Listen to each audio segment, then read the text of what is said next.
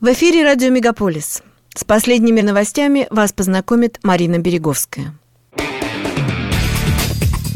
Радио «Мегаполис». Канадские новости. В Атлантическом океане обнаружены обломки батискафа «Титан», пропавшего при погружении к затонувшему лайнеру «Титаник». Пять человек, которые находились на борту, погибли.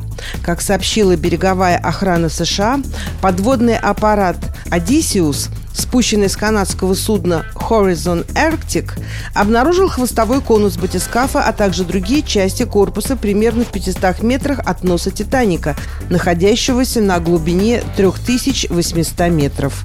Управление транспортной безопасности Канады начало расследование гибели батискафа «Титан», сообщается на сайте ведомства. В рамках расследования Совет по безопасности на транспорте проведет проверку обстоятельств работы канадского судна Polar Prince, который перевозил батискаф, проведет интервью, соберет информацию и проанализирует события. Ранее контр-адмирал береговой охраны США Джон Могер прокомментировал данный инцидент, заявив, что люди на батискафе «Титан» погибли в результате внутреннего взрыва. На борту батискафа были британский бизнесмен Хэмиш Хардинг, один из самых богатых людей Пакистана, Шахзад Давуд вместе со своим сыном Сулейманом, генеральный директор компании-оператора батискафа Ocean Gate Раш Стоктон и 73-летний подводный исследователь из Франции Поль Анри Наржеоле. Федеральные и провинциальные полицейские службы по всей Канаде провели широкомасштабную операцию по разгрому большой сети производителей и торговцев оружием, распечатанным при помощи 3D-принтеров.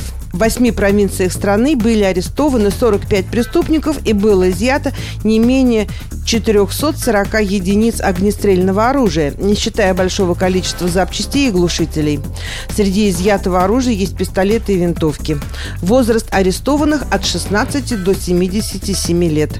По словам властей, это была самая большая операция в истории Канады по изъятию незаконного оружия.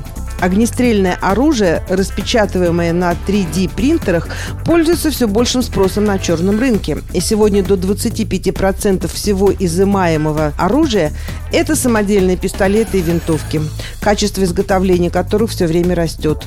Оружие, изготовленное на принтере, обнаружить сканированием практически нереально, так как металлических частей в пистолетах и винтовках вообще нет. Посему такие инструменты и ценятся на черном рынке, пишет издание «Деловой Монреаль». В 2023 году лесные пожары уничтожили примерно 6 миллионов 300 тысяч гектаров земли в Канаде. Сильнее всего от пожаров пострадали земли Квебека. В Онтарио зарегистрировали около 300 лесных пожаров. К примеру, к этому же времени в прошлом году не было зафиксировано даже 100 пожаров. Несмотря на то, что пожары не добрались до Торонто, жители наверняка заметили их влияние на обстановку в городе. Начале июня в Торонто до опасного уровня ухудшилось качество воздуха, и небо заволокло густым оранжевым дымом от лесных пожаров. К сожалению, в ближайшие недели ситуация может ухудшиться, поскольку в районах, где горят леса, прогнозируют жаркую и сухую погоду. Оптовую фирму Canada Bread оштрафовали на 50 миллионов долларов после того, как она признала себя виновной в участии в ценовом сговоре, который в течение многих лет приводил к завышенным ценам на хлеб в Канаде. Бюро по конкуренции заявило, что это самый высокий штраф за ценовой сговор, когда-либо наложенный канадским судом.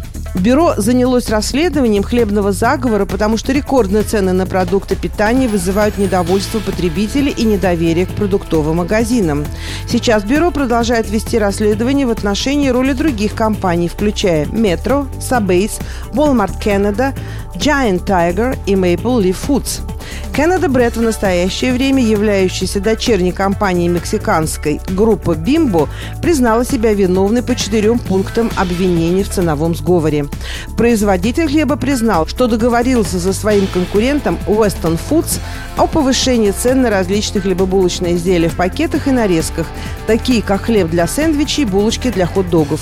Это дает канадцам веские основания полагать, что причиной высоких цен на продукты питания является не инфляция, а желание розничных сетей заработать больше денег на своих покупателях, считают эксперты.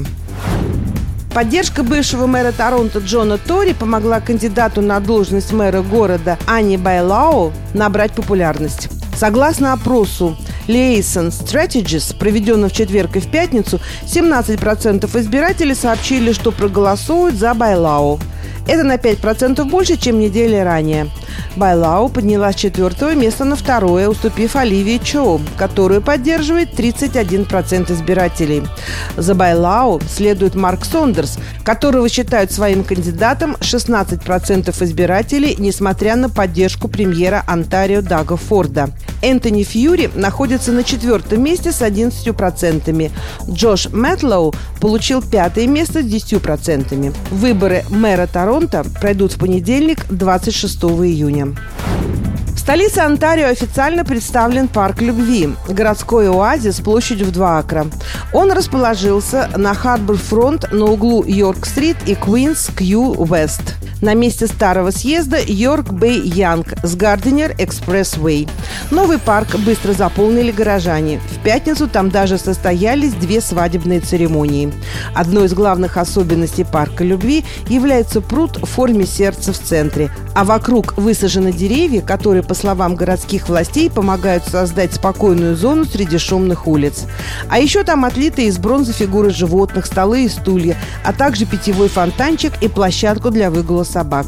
Власти надеются, что парк, создание которого профинансировало правительство Канады, станет любимым местом для горожан, прекрасной частью растущей зеленой и красивой набережной Торонто.